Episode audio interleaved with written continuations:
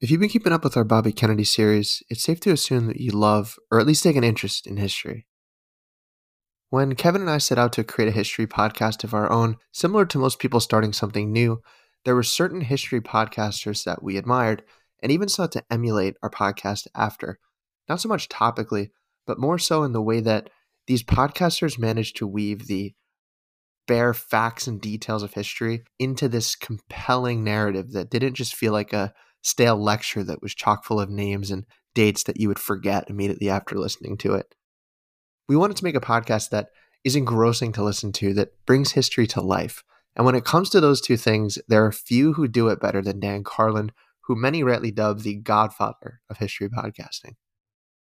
Again, as listeners to our podcast, which is a history podcast, I have to imagine that you've already come across Dan Carlin in your travels in some way, shape, or form. But if not, hardcore history is definitely well worth a listen. And don't just take it from us. If you shake a tree full of history lovers, you're almost guaranteed to have at least two Dan Carlin fans drop out at any given point. And in this case, two of them will be joining me on today's show. What you're about to listen to is episode one in a series of shows that will be released alongside every new episode of Dan Carlin's Hardcore History. Because as much as Kevin and I love talking about history, we also love getting the chance to be fanboys of a favorite show of ours that inspired us and so many other history podcasters out there. So join us as we rant and rave about the newest episode of Dan Carlin's Hardcore History called Twilight of the Aesir. Enjoy the show.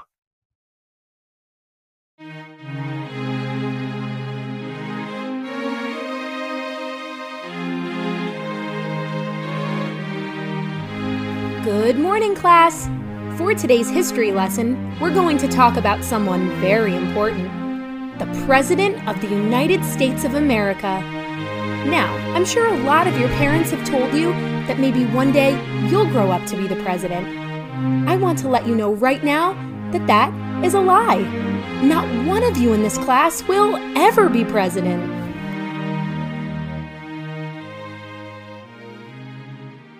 All right, so I'm here with two special guests to talk about Dan Carlin's return from hibernation. He put on an episode called Twilight of the Aesir. One of the guests you've heard before, he was on our National Parks episode. It's Cowbell Pokes. You also know him as Chris.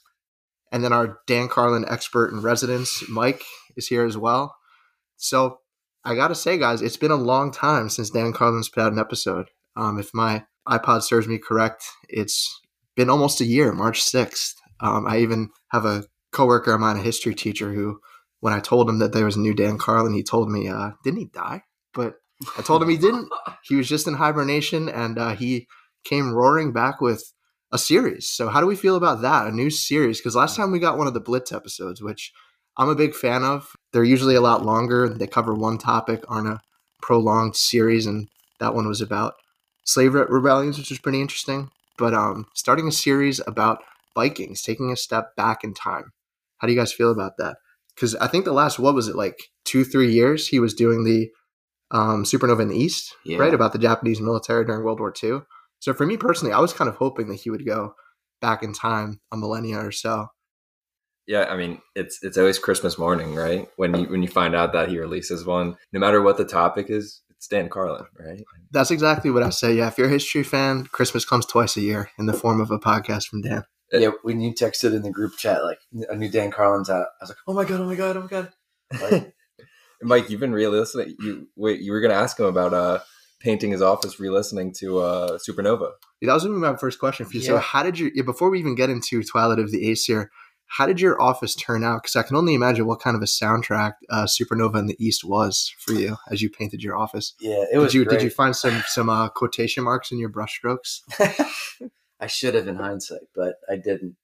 No, my my office just needed a, a, new coat of paint. I I don't think we ever changed the color. It was like all like this horrible like yellow color. Even on the windowsill, like everything was yellow. I just got sick of it, and I want to reconfigure my office. And I was like, I don't want to pay someone to paint. I could just kind of do it in a weekend. And I thought it was just going to take a long day, but turned out to basically takes 14 and a half hours all told oh to oh it. Wow. It was so long just Yeah. enough time to listen to two Dan Carlins. Yeah, like I, it literally took almost well.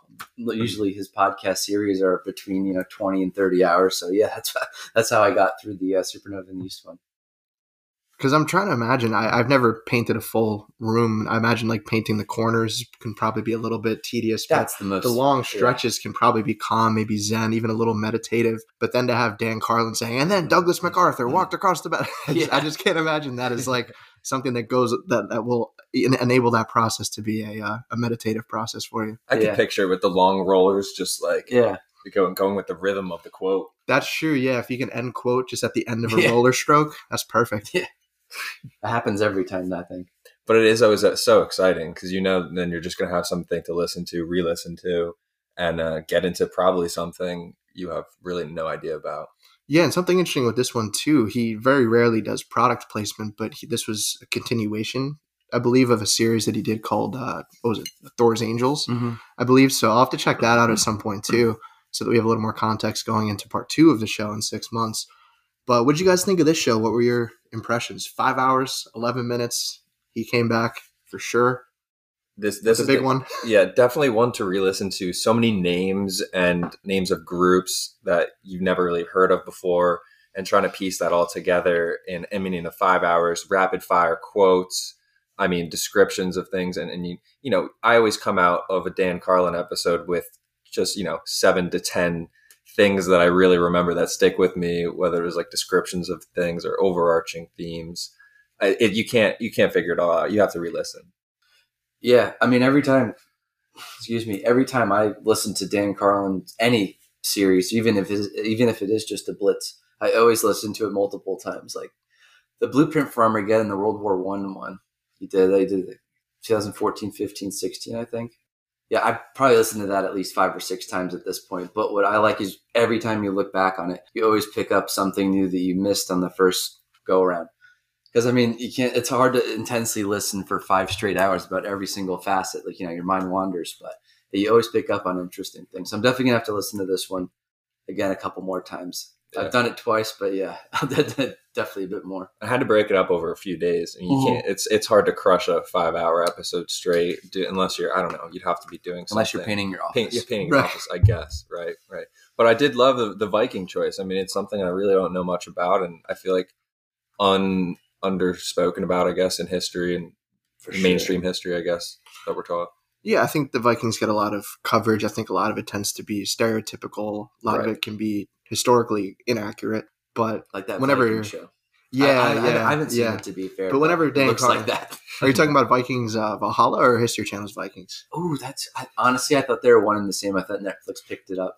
Because But, um, because Vikings Valhalla is a sequel to History Channel's Vikings. Oh, okay. I watched most of History Channel's Vikings and then the first season of Vikings Valhalla.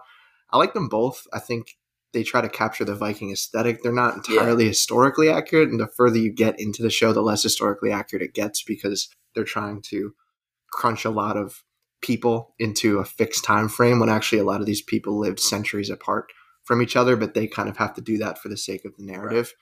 And I, a, I, I think he mentions that in here. yeah, and I. Vikings Valhalla I liked, but I had an issue with it just because it was like these people are way too hot to be Vikings.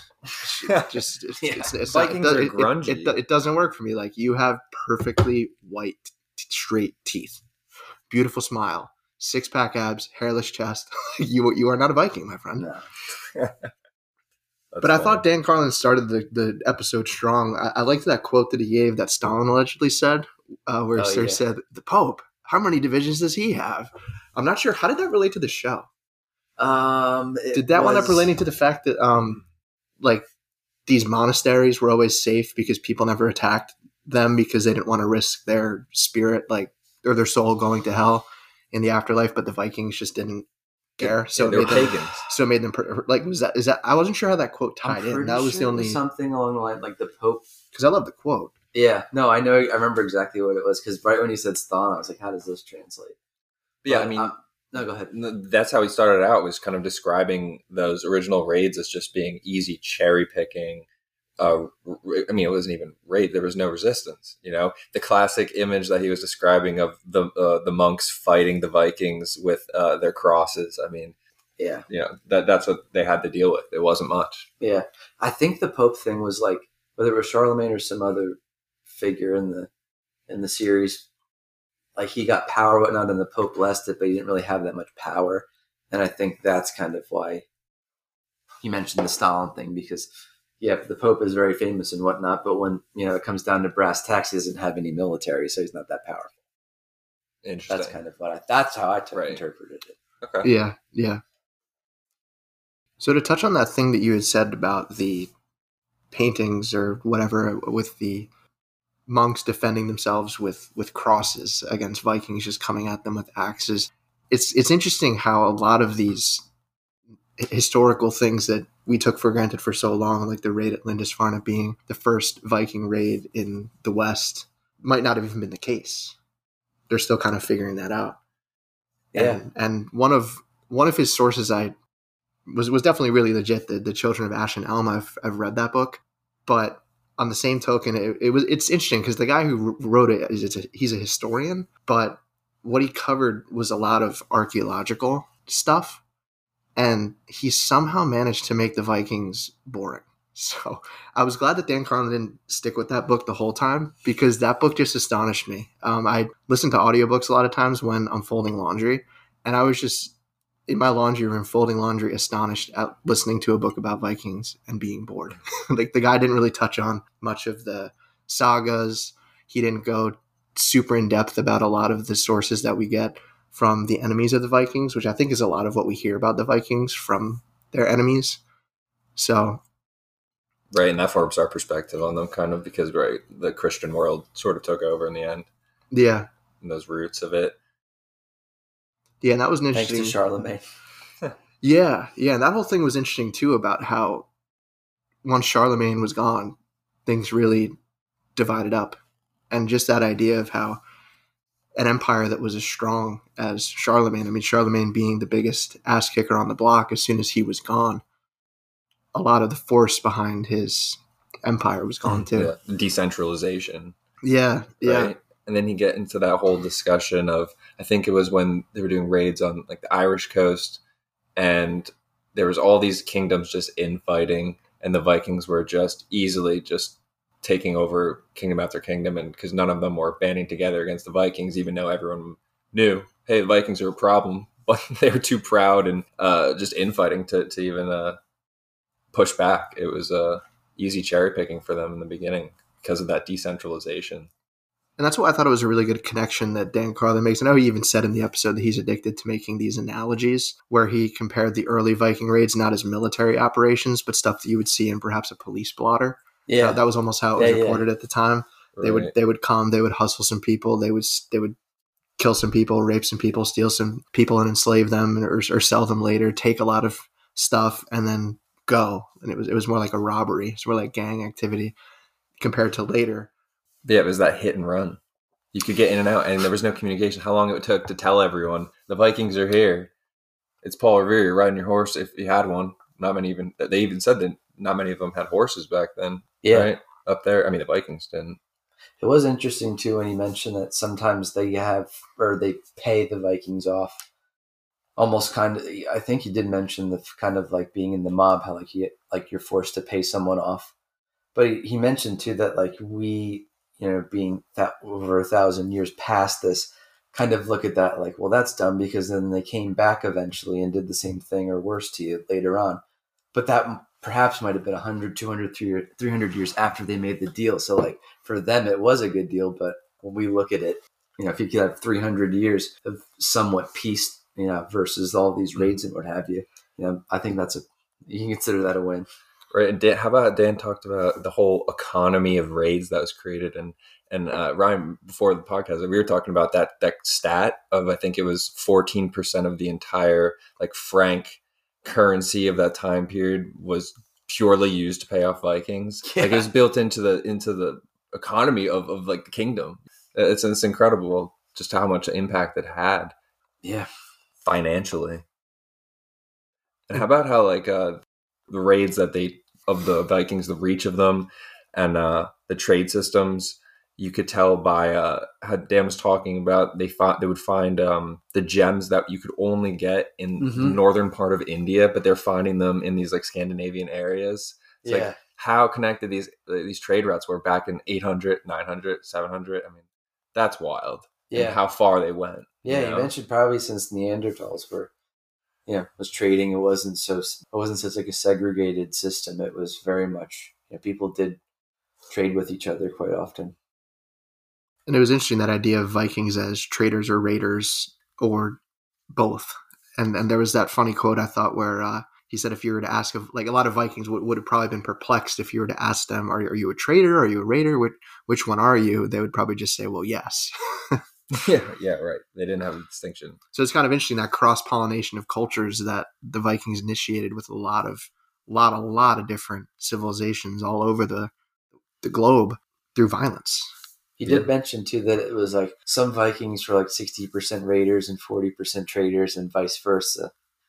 Some were more skewed toward the trading part. Some were more skewed toward the, the raiding part. But to your point, like it's kind of like they everyone does both. It's just kind of part of life. And they had just that X factor of being Vikings. Like they, they were feared.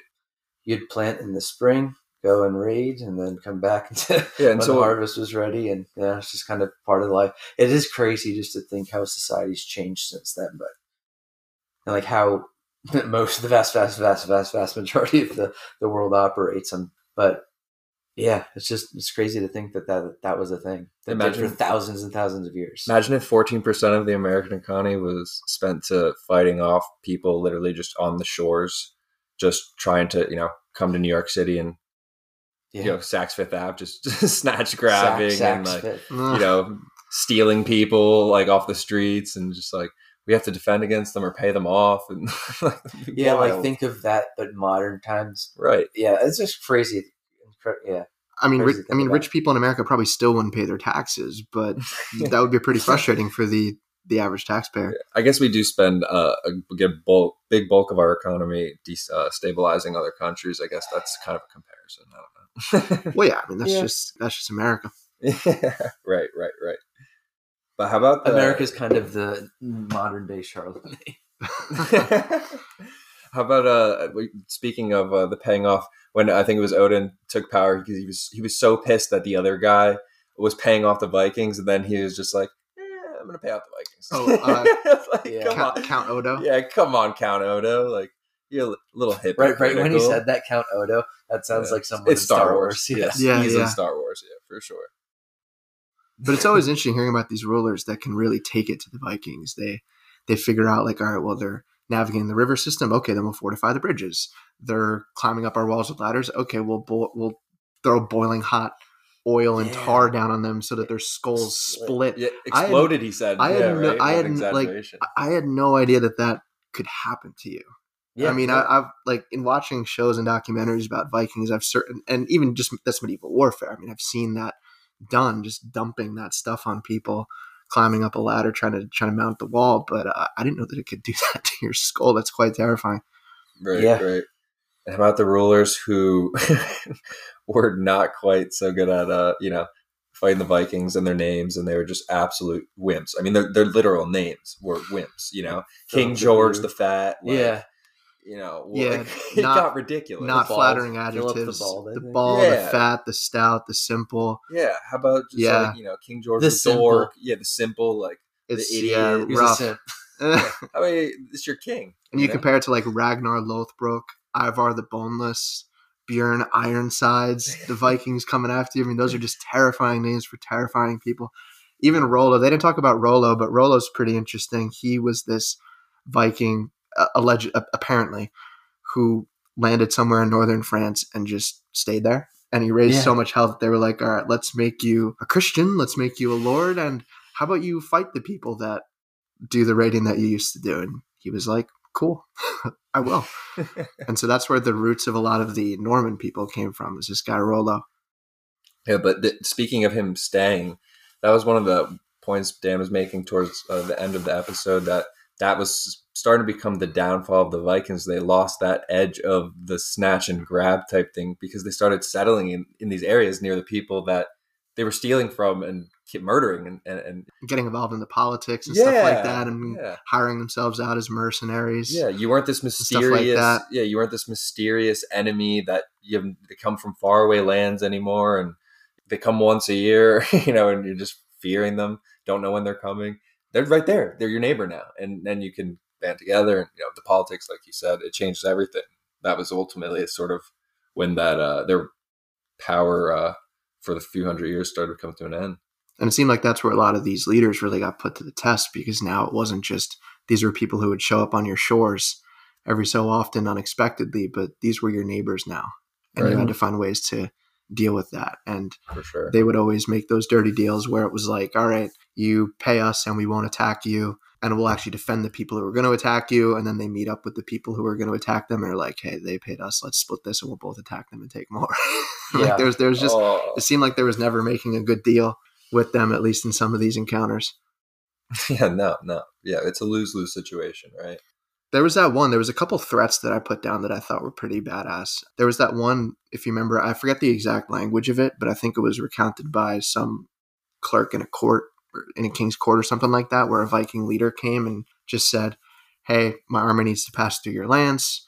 We would like to seek your permission to do so. And the king was like, All right, well, look, let's flip the script. Uh, if I were to be asking you to pass through your kingdom, would you say yes? And he was like, fuck no. Like, I'd rather have my head cut off. But uh, if you don't, we'll burn your lands, burn your crops down, kill your people, put everybody else under siege, and you'll all die of hunger. So, your choice. yeah, what kind of choice? It's like, oh, okay. And then I think earlier on, I don't know if this was um, with those early like Germanic tribes that Charlemagne was dealing with, with, with the missionary who was like, hey, look, Lebwin, you could. Was it him where, where he? How do you get these names, guys? Where he was? was it him where he was saying, "Hey guys, look, there's this guy named Jesus. If you believe in him, your soul will go to heaven. You'll be in paradise forever. It'll be great. You'll love it. But if you don't, you'll have a king that's that's not the guy who will put you in paradise forever. He's a guy named Charlemagne, and uh, he'll come here and he'll conquer you and he'll enslave you and he'll kick your ass and it'll suck." Yeah, that some of those some of those early missionaries had some balls. I, yeah, I, I, I got I gotta say it was Lebwin was the guy that would, you know, say there'd be like some tree that was a very like extremely religious relic or something that they would pray to. They would just go and cut it down as if it was any other tree, and then start spewing that um, information like to these tribes of people also without any weapons. So they'd just be they'd just yeah, be destroying. Something. Yeah, mm. absolutely insane and I guess with without having a t- having like a ton of knowledge about this, it's a win win for them because if they chop down the tree and the so called savages wind up coming to the table and converting, it's a win. But if they get murdered horribly, it's also a win because they're a martyr, and right. then they could potentially become a saint down the line. Mm-hmm. Yeah. What a wild world. Yeah, it's it's it's really hard to imagine. I mean, I I don't want to go too much into talking about history channels, the Vikings, but there were certain sequences in the show that I thought were really great. And one of them was the early raid at Lindisfarne because you see the monks, and they, they of course really make the scene very dramatic because it's a stormy night. There's there's thunder, there's lightning. Has to be. There's there's monks that are already for some reason reading darker parts of the Bible about about the devil and things like that. And then of course they see the ship illuminated by a strike of lightning with the dragon head and they don't know what it is and of course it's the the heathens and they come ashore and start murdering them and stuff like that but there's this great great moment in the episode where the monks have barricaded themselves in the church and of course the vikings just burst in and they were expecting some sort of a fight but they see all these guys with weird haircuts robes and no weapons who have these books that they're clutching but they're surrounded by gold that doesn't seem super important to them and they just both look at each other because they've never encountered each other and neither one knows the other's intention. And i'm trying to imagine what we could possibly compare that to you know like we can never truly put ourselves in the shoes of those people unless we're thinking about a literal alien right yeah. Mm. seeing a literal alien i mean even if like even if lindisfarne wasn't the first encounter i mean we were living in a time where there were certain people who had never obviously weren't in a fully connected like globalist world in the way we are now. Yeah, there's probably only a couple islands like maybe off the coast of India or you know, the New Guinea area that haven't. Right, there's that one right where that missionary guy tried to go to and they yeah. killed oh, him. Oh yeah. So, yeah, yeah, but there. I mean, how ninety nine point nine nine percent of you know the people you know know there's others out there. Yeah, the missionaries have balls. They they're they're always just going to the most insane places and Yeah. But it's hard to imagine how scary it was being on the end of one of these Viking raids. no, terrifying. Oh my god! And they just come out of nowhere. You know, Yeah. You- it's not one of those things where you have a warning. You know, Yeah. They just are all of a sudden there. You know, like I think Dan was describing the scene. Like before you know it, like you wake up in the middle of the night and half of the town is already on fire. They're coming for you. You're, you know, there's no escaping. Yeah, in that case, it's really just luck of the draw of where you are, where you live, where you stay. I mean, Yeah, it's pirate's life for me out there. You know. Yeah, and I, th- I think he was saying there were certain towns and things like that that had moved, or certain groups of people who had changed their behavior because of these raids just becoming such a daily, or at least yearly, bi-yearly thing. Right. Yeah, it kind of reminds me of a Bug's Life. You're gonna have to walk me through that. Yeah, Yeah, Bug- yeah, really. you guys Yeah. remember Bug's Life? Uh, so the, Of course I with do. Hopper, Great movie. So yeah, so eventually the, the ants just like save up all their stuff and they pay off the uh, to pay off the grasshoppers every year. It's kind of like that yearly thing. They know oh, it's, I it's see kind what of you're know what I mean. Yeah. That's a good analogy. that is that is a good connection. I, I think I love Pixar. I think that's where their head was at with the Bugs Life.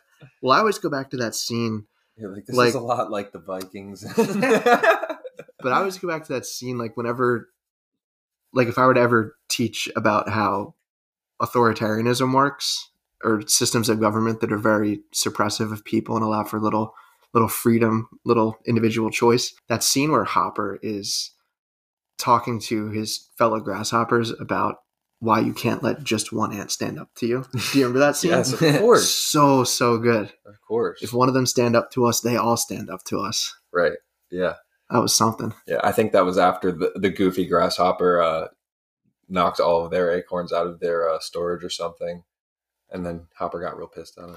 Well, yeah, because I think he threw he threw one of them at him, and he's he's like, "Does that hurt?" And they're like, "No." And he throws another one. Does that hurt? No. What are you kidding? That doesn't hurt. And then he hits all of them, and they all get like yep. hit with them. And he's like, "If one of them stands up Yep. to us, they all stand up." Yep, classic. classic. Yeah, I watched that movie not that long ago, and I got to say the the animation is a lot less high tech than I remember. Like it actually looks a little bit He, creepy. It was incredible back in the day. Yeah. like oh No, it's beautiful, yeah. Whoa. Using the using like leaves as gliders and stuff like Yeah. that. Yeah. I'm sure Yeah. Pixar could remake these in higher def. You know, What's sad is students don't know about a bug's life. You bring that up, they don't know. yeah, but these- that's these also, kids, I they feel don't like know. that's every generation. nowadays, Yeah, like, they you don't never know. heard of Leave It to Beaver. What do you mean? It's true. like, you it's know- true. Andy Griffith show? Yeah. But yeah, I mean, speaking of things changing, I, I, I think it's funny too because you, I mean, we we do tend to think of the Vikings in just one way, and then that's I think that's a lot of what Neil Price tried to push against in the Children of Ash and Elm by saying, look, these people did do a lot of raiding, but there was also this vibrant culture at home. They they weren't just solely savages. There was other things that were going on besides the boats going out and killing people and then coming back with gold. But it's funny to think of the people who live in those countries now compared to the people who live in to the, in them back then. Like I think about the governments of Norway, Denmark. I, I got a little bit of Sweden in me myself. Like, Yeah, aren't they the most chill governments, most chill people? And then you think about back in the day, those things, the, the, the horror shows that they would put on in order to intimidate their enemies. Like, what was the one? Like, they within sight of the castle walls hung like Yeah. a couple hundred people. Oh, I mean, the the process of torturing and killing someone with that blood eagle process. I mean, did you guys Oh get that? yeah, the Where you- cage. And Yeah, where you go behind them and you chop out the the ribs and you take the lungs out. I mean, that was another yeah, thing. That, butterfly them. yeah, that was another thing that they they did show on, on History Channel's Vikings that really just encapsulated the the brutality. Yeah, it kind of reminds you of like the scalping type thing. Yeah, it's just it's just pure pure brutality for like in Mhm. in aggression. Yeah, Yeah, I mean, not to get too broad and romantic here, but I, I guess there's just no true way to say that humans are wholly good or wholly evil.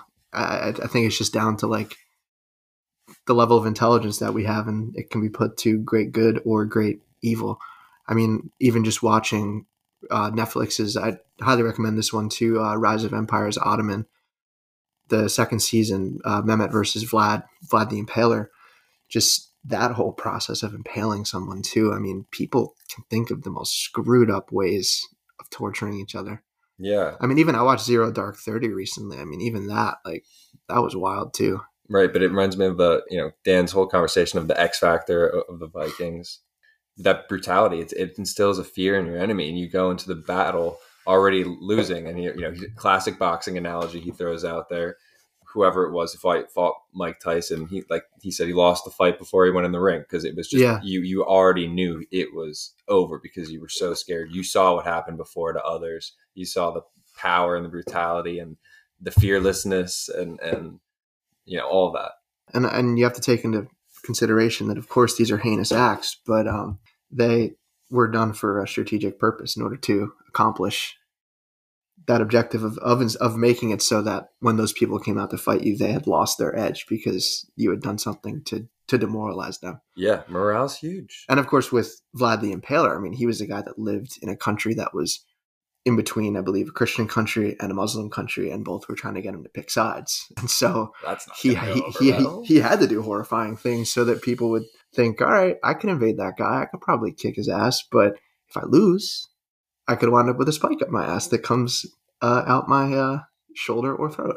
Yeah. Yeah. Yeah, I mean, So, there's something to say for a long time of history of just being pure evil is it's going to get you far. I mean, makes you think of uh, what is Attila Hun? I mean, Yeah, all just Genghis Khan. Genghis Khan. Yeah, yeah. Alexander, the Great. yeah. I mean, you're still in Mhm. fear. Yeah, absolutely. Uh, how about uh, the uh, bring your own gear battles that he was talking about? yeah, That was another great analogy. Yeah, I mean, imagine just you're called to fight, like you know, just because you live in an area. What do you got? You know, imagine nowadays someone's got their AR-15, one guy's got a Hummer with like something, some crazy idiot has got a, a bazooka. no, so yeah, some poor guy's got a catcher's mask and a knife. You know, what are we bringing here? You know, who are you? But back in the day, you know, is it just literally sticks, like sharpened, sharpened sticks to axes to you got chainmail and swords? Like it runs the gambit, right?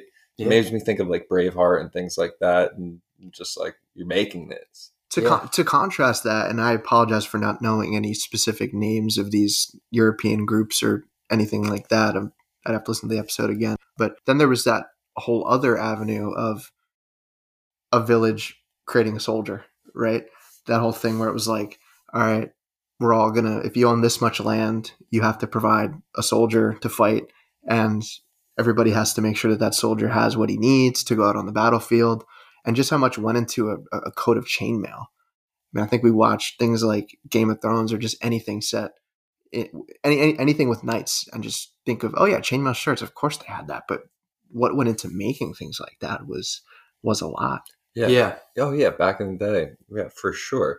I think uh, he was saying uh, to get a set of chainmail and a helmet, it was uh, like way more than a sword and a shield. You could get a bunch of swords and shields for one helmet or something like that. The protection there Mhm. was crazy that you He- needed. He said It was so important. he said three blacksmiths working on like the chain linked, I guess, chest shield or whatever took like 18 months to make. Yeah, yeah. Like, And so no wonder that who's getting it? Wait, who? Yeah, who's who's who's Oh, getting yeah, that? of You know, and who's getting really actually fighting? Who knows? And I think of my sometimes I put I I think we all do it. Sometimes I think of myself in those scenarios, and if this whole village had come together and I was the guy that was fighting, and they had provided me with a nice sword and a a nice helmet, working hard with this chainmail, and I'm the idiot that shows up and I'm the first guy to catch an arrow in the throat, just die. some Viking takes my nice uh, coat of chainmail. I, I always imagine that would be me. you just want to go out quick. no, that's not what I want, but that's just what would happen. You're the first to die in a horror movie too. You think?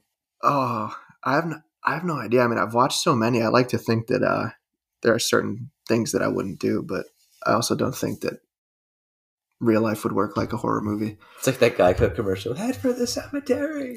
Yeah, yeah. yeah. Yeah, let's let's hide in this uh, area with all these chainsaws hanging from the ceiling. Some topics that I'm hoping that he goes into, though, in the next episode, whenever that comes out, are I I mean, I know he mentioned the Danelaw at the end of the episode, which uh, I believe, just to sum that up, is when people in was it England? We're finally just like, all right, like you can have your land. This is your land. Yeah. We'll, we'll agree on this. It's fine. You guys will live here. Just don't cause any trouble. And hopefully we'll slowly convert you to Christianity, presumably. Um, because I know that later on in history, at least according to Vikings Valhalla, uh, they wind up violating that treaty and uh, attacking the Danelaw. And then that triggers another big war and everything. So I'm, I'm hoping he goes more into that because that whole aspect is interesting, but also the roots because we we have, at least in my view, of what I've learned and been exposed to, we have this narrow view of the Vikings just being this Western phenomenon that you don't think about the fact they were all over the place, including the East, and at least according to the episode, the Vikings in the East didn't have it as easy as the Vikings in the West. Yeah, I mean, you're in Russia. Rus, right? Those basically Russia. Well, yeah, I mean the the weather was probably yeah. a lot less accommodating, but uh, Yeah. I think there was also a lot more established civilizations there that could mount tougher Right. armies. That there there was a little bit more centralization as opposed to the decentralization that we were talking Sure. about in the West. Sure, sure, sure. Yeah, but the end of the episode was kind of the uh, foreshadowing the end of the Vikings. Yeah. Yeah, I guess we'll see because from some of the Viking history, I know like there are still some pretty famous names that have yet to to, To show to show themselves. Right. Yeah, Right. Oh yeah, I'm sure, but uh, because I know with Ragnar Lothbrok, I mean, there's of course debate as to whether or not he even was a thing, but um, he's definitely credited with a lot of the earlier successes of the and, and as far as like a guy who really filled out the ideal uh, the ideals of the culture. I mean, he was that guy, but um, there are other ones. Um, oh, shoot, I forget. I mean, we haven't heard from Eric the Red yet. We haven't heard from Leif Erikson Oh, we haven't we haven't heard from um, uh, Harold something.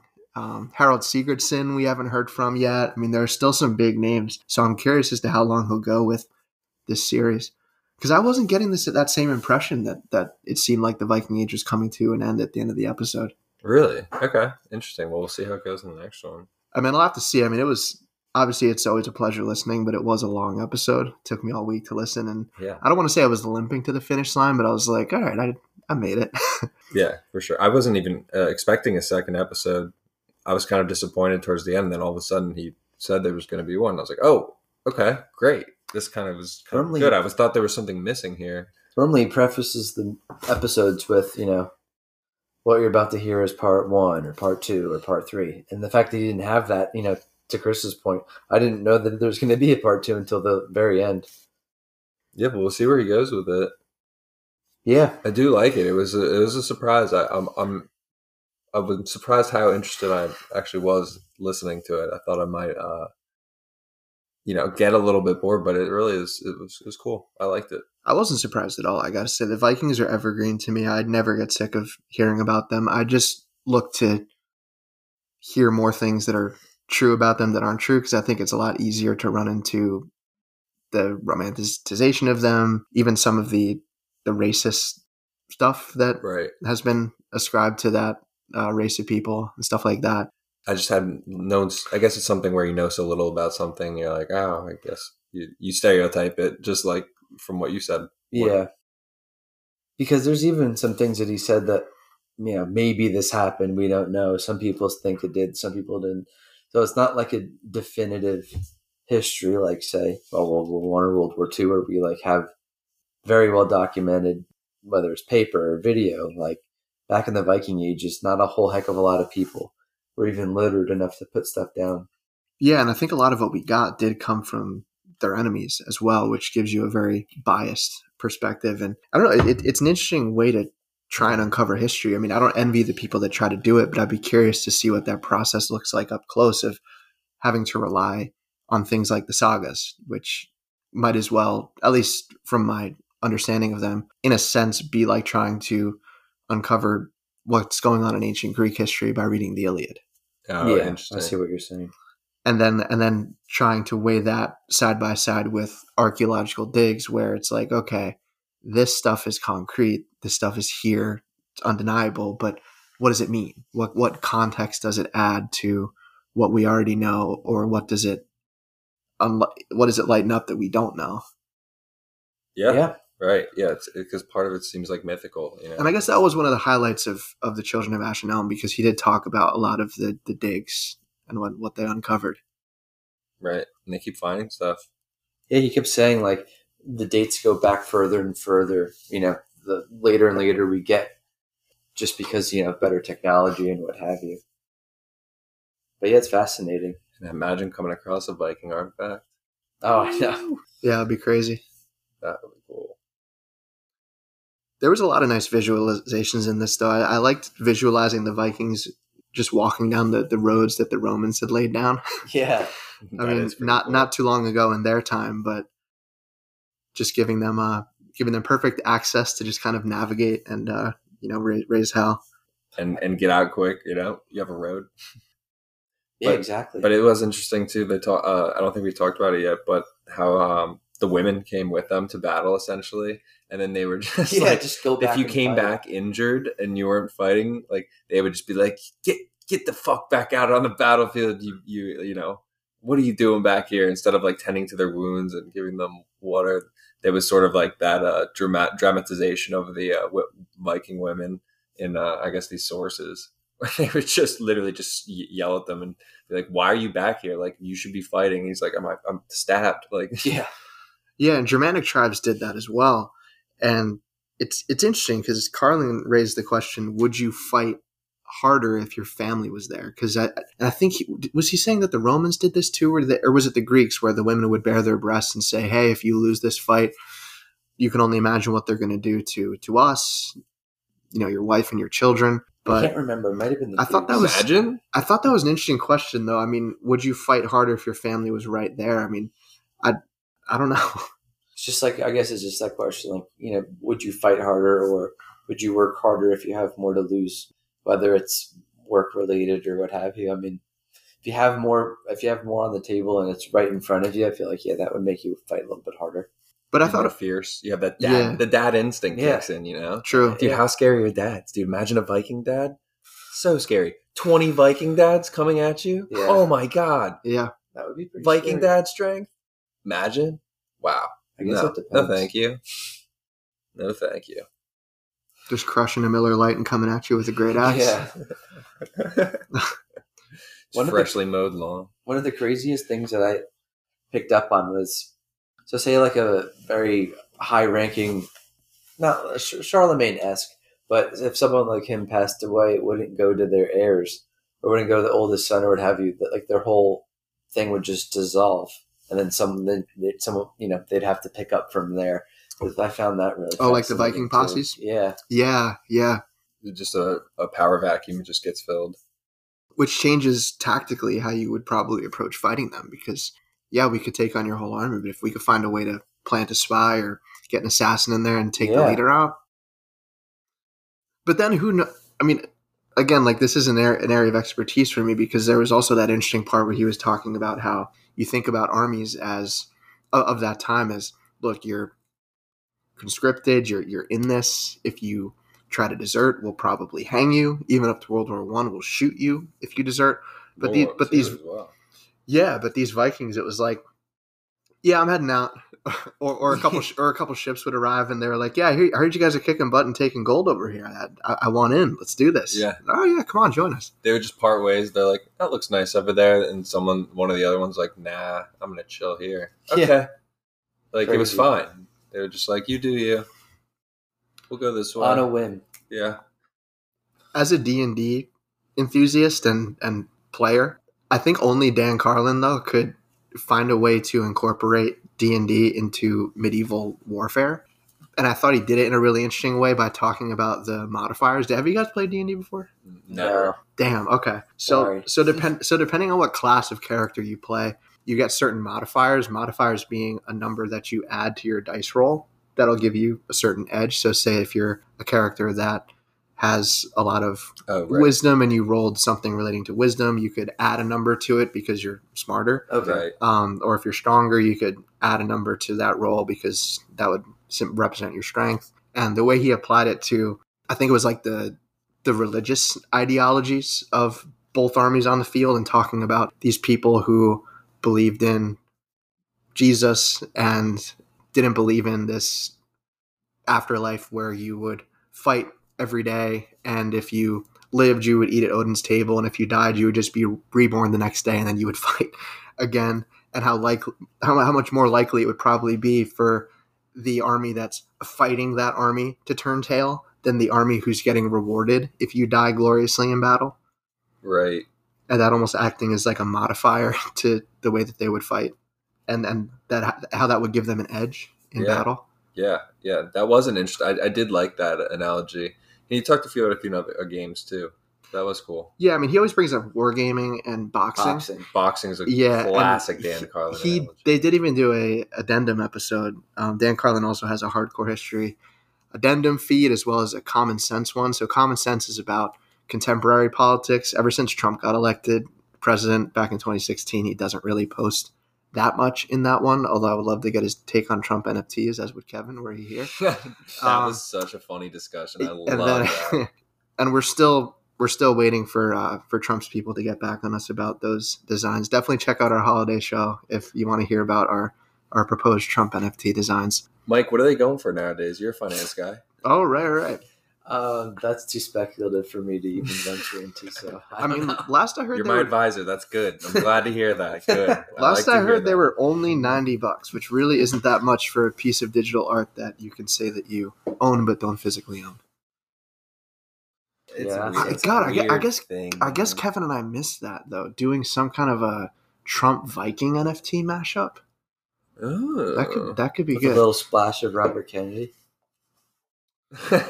Yeah, I guess just to yeah put our plug in there. Yeah. yeah, gotta plug it. we, you could do an RFK NFT. Yeah, that would work. Oh man, I know a guy. We'll talk. I don't know. I think, I think the Kennedys are still doing all right as far as money's concerned, though. They'll be okay. I don't know. They're kind of cursed, man. Yeah, that is true. They are That is kind of true. cursed. They've gotten shot a lot, unfortunately. Yeah, yeah. So Vikings.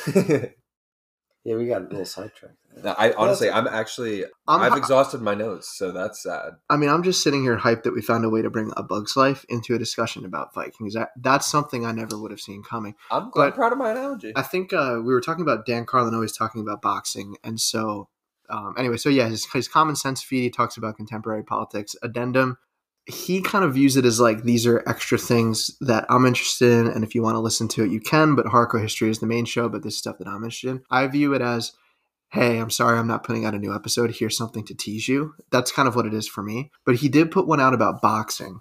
Where he just straight talked about boxing with the guy who put out a book about it. I don't know if you listened to No, that one. heard of it. But listening to this episode in particular, uh, the Vikings episode, where he was talking about the the nuances of of trying to go to war with the Vikings, I really wonder if using an, more analogies with mixed martial arts, like the UFC, would perhaps give him more tools to use. Because I think with boxing, uh, and I don't want to trash anybody who boxes or is into boxing. I mean, there's there's certainly a lot to it, but I think when it comes to different forms of martial arts, there's perhaps a little bit more fruit for analogy I would agree. when you think about it when it comes to talking about warfare if he loves to make these analogies so if dan carlin's listening as i'm sure he's not maybe get into the ufc I maybe, think maybe maybe think about um using ground and pound analogies and things like that yeah, it's bring funny. a little hammer fist into your Yeah. history analogy game It's funny how the big history podcasters we know are, are they do love fighting. You know, Yeah, you also have Daniele Bolelli. He's an MMA. You know, obviously, uh, Yeah. self. You know, well trained in MMA. yeah History on fire. Yeah, kevin and i are not i think kevin and i kevin I, i'll i'll speak for him um he he did uh jujitsu for a little bit so we do have those I did we- jujitsu yeah, for like a year and a we half. do have th those bona fides, I guess, uh, from from Kevin, but uh, I don't think either of us would last very long in a fight. We're we're, hist- we're history podcast lovers, I guess, not fighters. Yeah. You guys are gentle souls. I guess so. I guess so. I think so. I've known you for a while. you just bury you just bury the rage, you know. Eh. Don't let it out like the Vikings did. Well, you've I've, yeah, yeah, you can let it out fun. You know, there's good ways. boxing.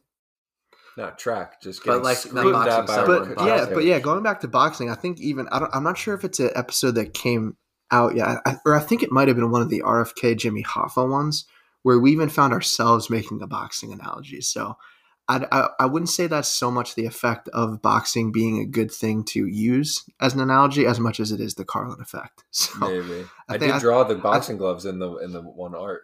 oh yeah, yeah, right. yeah, so yeah, it yeah. was it was Yeah. prolific, so you can't hide behind it. You know, it was, it was there. Yeah.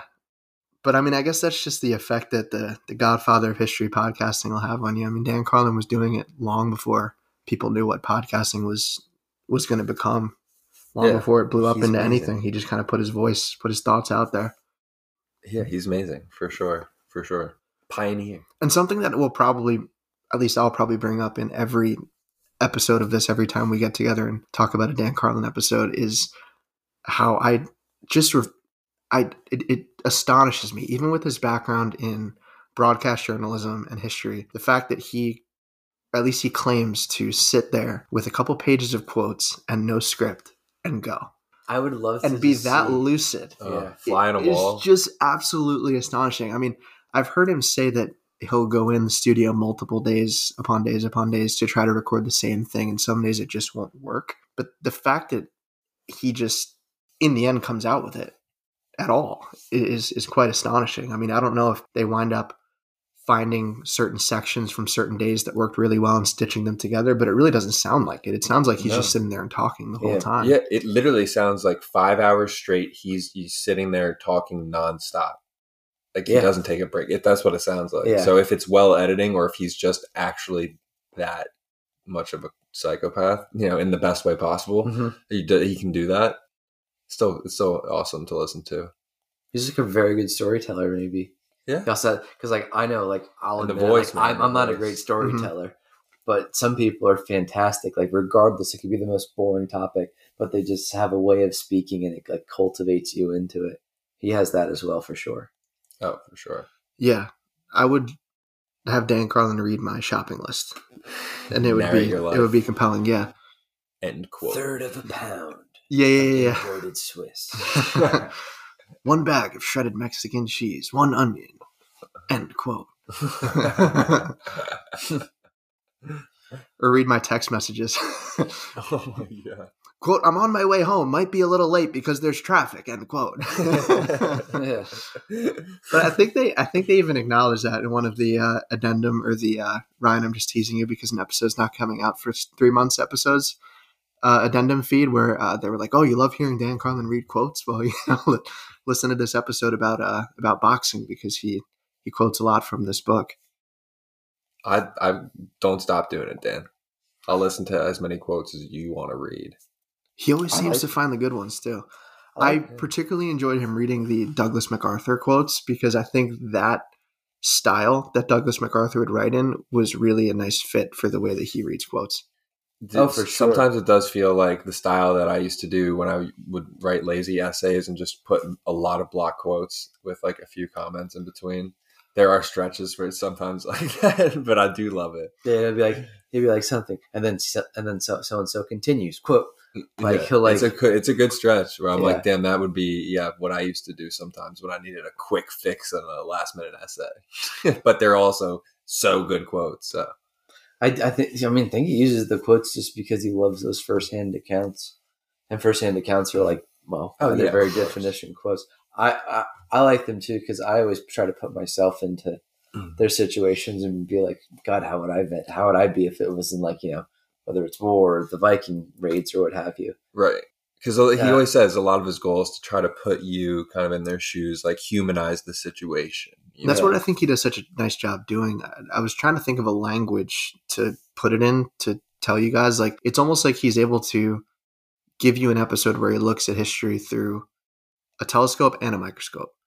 You know, he gives you big picture, the big, broad historical movements that take place over the course of decades, over the course of centuries, the things that are going on with kings, with military leaders, with important figures, with these big time missionaries, with the people who actually wrote down and reported on things but then also tries to ground you in the perspective of a person who could have very well have been you if you were born in that time period. I mean, he, I think he did the nice little device in this one. What was that um, imaginary man's name that he had to start at the age of eight just to kind of put on a timeline what it Mhm. was like? Dan. Yeah. Yeah, Ethel Ethel, Dan. yeah, Ethel Dan. That oh, that's funny because his name is Dan at the end. yeah, Ethel Dan, um, who was eight, and then he just went through the the timeline of the Viking raids. I thought that was a very useful Yeah. device and also a nice way to ground you in the history, which is is is something that Kevin and I struggle to do when it comes to talking about these political figures because who were they as as people? What did what they do meant or sorry, what did they do mean to like the people who would have been like us? Um, it's it's it's interesting and it's tough to kind of juggle both at the same time. I think a lot of the history podcasts that I've listened to choose one or the other, and he kind of rides a nice middle ground. What do you think the best sources are for you to find, try to get to that? Like types of sources. I think it's a mix um, of reading, at least as far as the Bobby Kennedy series goes, it's a mix of reading just a straight biography about RFK, and then Kevin will read these like Oxford histories of the United States during certain time periods, and that'll teach you about the broad historical trends, but they also nest in personal accounts of things. I mean, with Vietnam, it's really easy because a lot of people are really opinionated about that. Oh, Who were on the home front, who who served there, uh, people who the United States fought against, countries who were observing the conflict from the outside. So, yeah, I mean, this. I think we got lucky with our first season because the '60s was a time where there were a lot of people who were vocal about a lot of things, and they were people that were younger than us, going out and Right. you know hitting the streets because they they believed in a cause. Yeah. Grassroots stuff. Yeah, That makes sense. I just I I, was always wondering what what these sources looked like for you and what you found most valuable to uh, give the perspectives you wanted to and the points to make you wanted to. it's just. I mean, it's a lot of reading. It's a lot, a lot of reading. You do so Um, much reading on Yeah, as it is. if you go to our Instagram page, I think the first picture that we put up was our works cited. I said our. I really should have just said my because those were just the books that I read. Wow. Not, not that was those were not the books that Kevin read. Kevin read some of them, but he also read a ton of books on his own. So I don't know. For me, I just I benefit a lot more from books. Like I retain more. I can highlight them as much as I want. Put in my annotations, refer back to them as I'm writing scripts and stuff like that. I just don't get as much out of videos and documentaries. I think they add something to it and I still consume them, but I think the books are where you get a lot of the stuff and like a lot of the quotes. And I'm always jealous of Dan because he always manages to find really good ones where it's like, man, like I wish I could find ones that are that are that spot on with what I'm doing. You know, I just got to get Yeah. better at, at, at digging. he tends to seem to try to find historians who are pretty well versed in a specific uh, historical period or group or whatnot, and kind of latch onto them for some basic stuff, and then go for the primary sources, quotes, and, and those types of things to get that micro. After they he gets the macro from these historians, he often quotes the historians, which because he always says himself he's not a historian, so it's Yeah, good he that he stresses that all the right time. but it seems like you're kind of a historian Yeah. no but i know what he's saying And I think a lot of the historians that aren't crazy about him are probably just a little bit jealous that they can't be compelling enough to get people drummed up and excited enough to to read their dissertations and journals that just disappear. yeah, that's a good into point, too. oblivion But it's also different mediums, I suppose, and he also is doing it to a certain extent to entertain and in order to drill really deep into things that that perplex him. yeah it's it's it's not a textbook podcast he, that's not his intention But if I was a history teacher, I would I would definitely use it. yeah you should Use excerpts from it.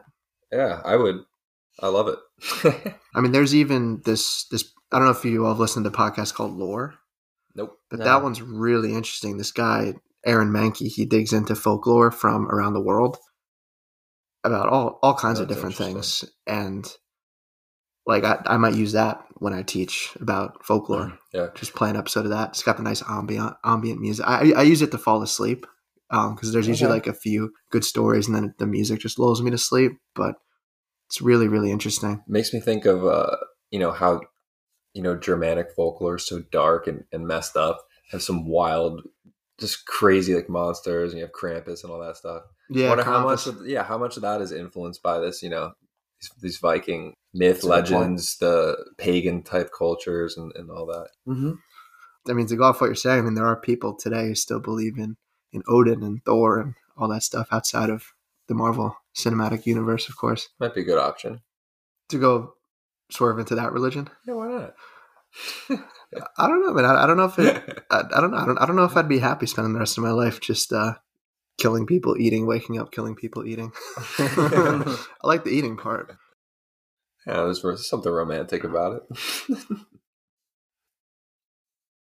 All right, so Kevin and I usually wrap up the podcast by recommending books. So I figure since we got two of you guys here, I'd be interested to hear what both of you are reading because the listeners are starting to get acquainted with Kevin and I's taste in books. So, uh, Chris, did you want to start? What are you reading these days?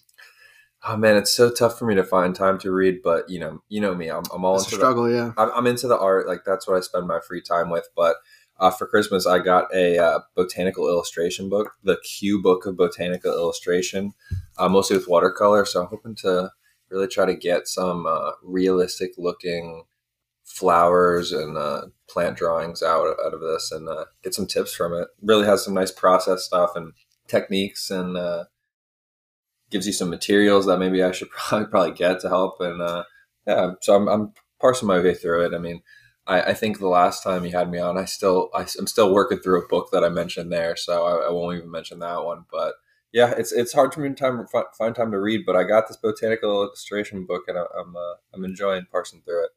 Awesome. Yeah, and it was it was awesome too because we're actually we're at your place recording this, and um, I got to hold in my hands, which I think was the second time I was able to do this uh, piece of art that you made for us for our podcast for episode 11. So, uh, listeners, definitely look forward to that. We got some pretty badass artwork coming out, um, especially since you expanded from ink into watercolor and and um, have you started to use, use acrylics as well? Yeah, so in some of mine, I've Started actually- dabbling. Yeah, so with watercolor, you you have to build from light to dark, and you really can't highlight with watercolor with whites or yellows. So on some of my paintings, you know, I've just been uh, doing some of the highlights with acrylics, like the whites, yellows, and oranges, and things like that. That uh, just won't come through with the watercolor. So it, it is it the acrylic itself is a whole different game, and I'm just still learning so much with watercolor. I don't really feel like to diving into a whole new uh, medium yet. Right on. Uh, Mike, is there anything interesting that you're reading right now? like Chris, I always find it hard. Well, pe- pe- people that don't read much say it's always hard to find time to read, don't they?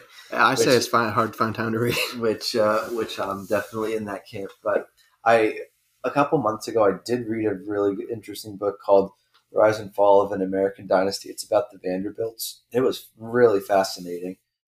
I don't know a whole heck of a lot of Cornelius Vanderbilt, but it went not so much through his life, which I found interesting. It was kind of, you know, the first quarter of the book had him in it, but it was more along the lines of after he passed away and how his heirs kind of dwindled that massive fortune. Um, it was fascinating. I really, I, I would recommend it. Do you remember who wrote that one? That sounds familiar. Um, you could look it up, but um, yeah, it was it was really good, and just also just the amount of money that was spent on frivolous things was it was just insane. I mean, like I think equivalent it was something like forty million dollars for a, a party, like during the um, that era. I can't think of it. Not the Gilded Age. Yeah, yeah, the Gilded Age. oh, it is the Gilded Age. Yeah. Okay. Yeah. It is by oh, it's actually by Anderson Cooper. Oh, okay. and Katherine Howe. But yeah, it was it was very well done. Of course, because he's he's this is his mom, Gloria Vanderbilt, and I know he has Vanderbilt blood in him. You know, Mike, I still haven't even finished a book you gave me a while ago. I still have a couple. That's also a great left. book as well. It's co- um, Yeah, uh, about CIA and uh, mind yeah, it's about Doctor. experiments. Uh, I almost said Doctor Scott Gottlieb. He's a Sidney Gottlieb. Sidney Gottlieb. Yeah, It was like MK Ultra and stuff yeah. like that. He was. Oh, that All stuff the was is CIA a mind bad control trip. experiments. Yeah. literally a trip. They would dose Johns with LSD, Oft- watched Oftentimes them without through the their window. consent. mostly. Yeah. without- They'd yeah. hire prostitutes and get guys in, and then essentially, you know, There was even that poor guy who killed himself them. too, oh yeah, Yeah. as a result. Yeah. jumped Yeah. out of a window. Terrible. Supposedly, like Marilyn Manson- was involved in, in that whole thing, and Marilyn Manson. yeah, Really? Really? Damn. I'll have to look into that one. That's crazy. All right. Well, I'll, I'll awesome. finish it eventually, Mike. Yeah, I need that book back. right. Well, awesome, guys. Thank you so much for coming on. And Oh. um, Thanks for having me. hopefully we'll hear Thank from you. you. sooner than later. Hopefully Dan will put out the next episode. Ethel uh, Dan will come out with it. Ethel Dan. Yeah, Ethel Dan, let's hear from you um, in uh, shorter order this time. I mean, March 6th uh, to January, middle of January. That was a, it was a long wait. Be more like the Almost Presidents podcast and put out a monthly one, Dan. Yeah, I mean, even even we got bothered by certain people. I mean, to come out uh, bi-weekly, but it's it's uh, we can't it's speed tough. it up. No, we can't It's speed it up because I can't crank out art quick enough. You know, um, That's the thing. one yeah, of we- those a we- month, especially with Yeah. like, the, I'm kind of doing bigger ones. It's tough. We can't turn this apartment into an art sweatshop. No. Cannot do that. well, thanks for having me, bud. Yeah, no problem. Yeah, thank you. It's great having you guys. And uh, listeners, you'll hear from us early February with the next installment in the Bobby Kennedy series, which we are almost finished with. And then we'll have a brief hiatus and we'll be back for season two, which is crazy to think about. But uh, all right, we will we will talk to you then. Before you head out, feel free to subscribe and rate us. Leave a friendly comment on the way out. It really helps the podcast when you do. And if you enjoy what we're doing, you can find our Twitter or Instagram in the description below. We'll keep you updated about the show, and we'll also fill your feed with plenty of good old fashioned memes. Follow us on Facebook as well if you're a Facebook person. Just type the Almost Presidents podcast into that search bar. And lastly, you can write into the show. Our Gmail is the almost presidents podcast at gmail.com which you can also find in the description